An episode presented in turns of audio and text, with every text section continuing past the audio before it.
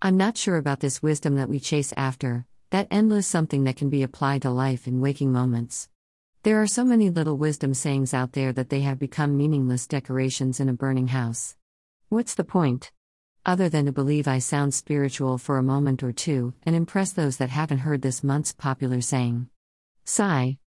What I aspire towards is being with whatever rises in life fully, without trying to find intellectual answers, by embracing being present in attention.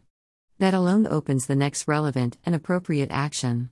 In other words, avoiding purely intellectual solutions in favor of the next action that is revealed when the entire bio slash psycho slash social slash emotive, and perhaps spiritual system called Brian responds in attention. I find that using the entire system brings so much more relaxed intensity to engaging with what the future reveals, an aliveness that doesn't exist when I live through ideas alone.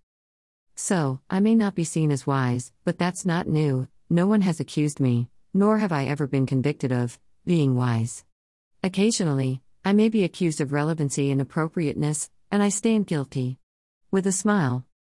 For me, attention in these moments feels genuine, and I embrace that joyful feeling when I am conscious of it. Take care of you and all you love.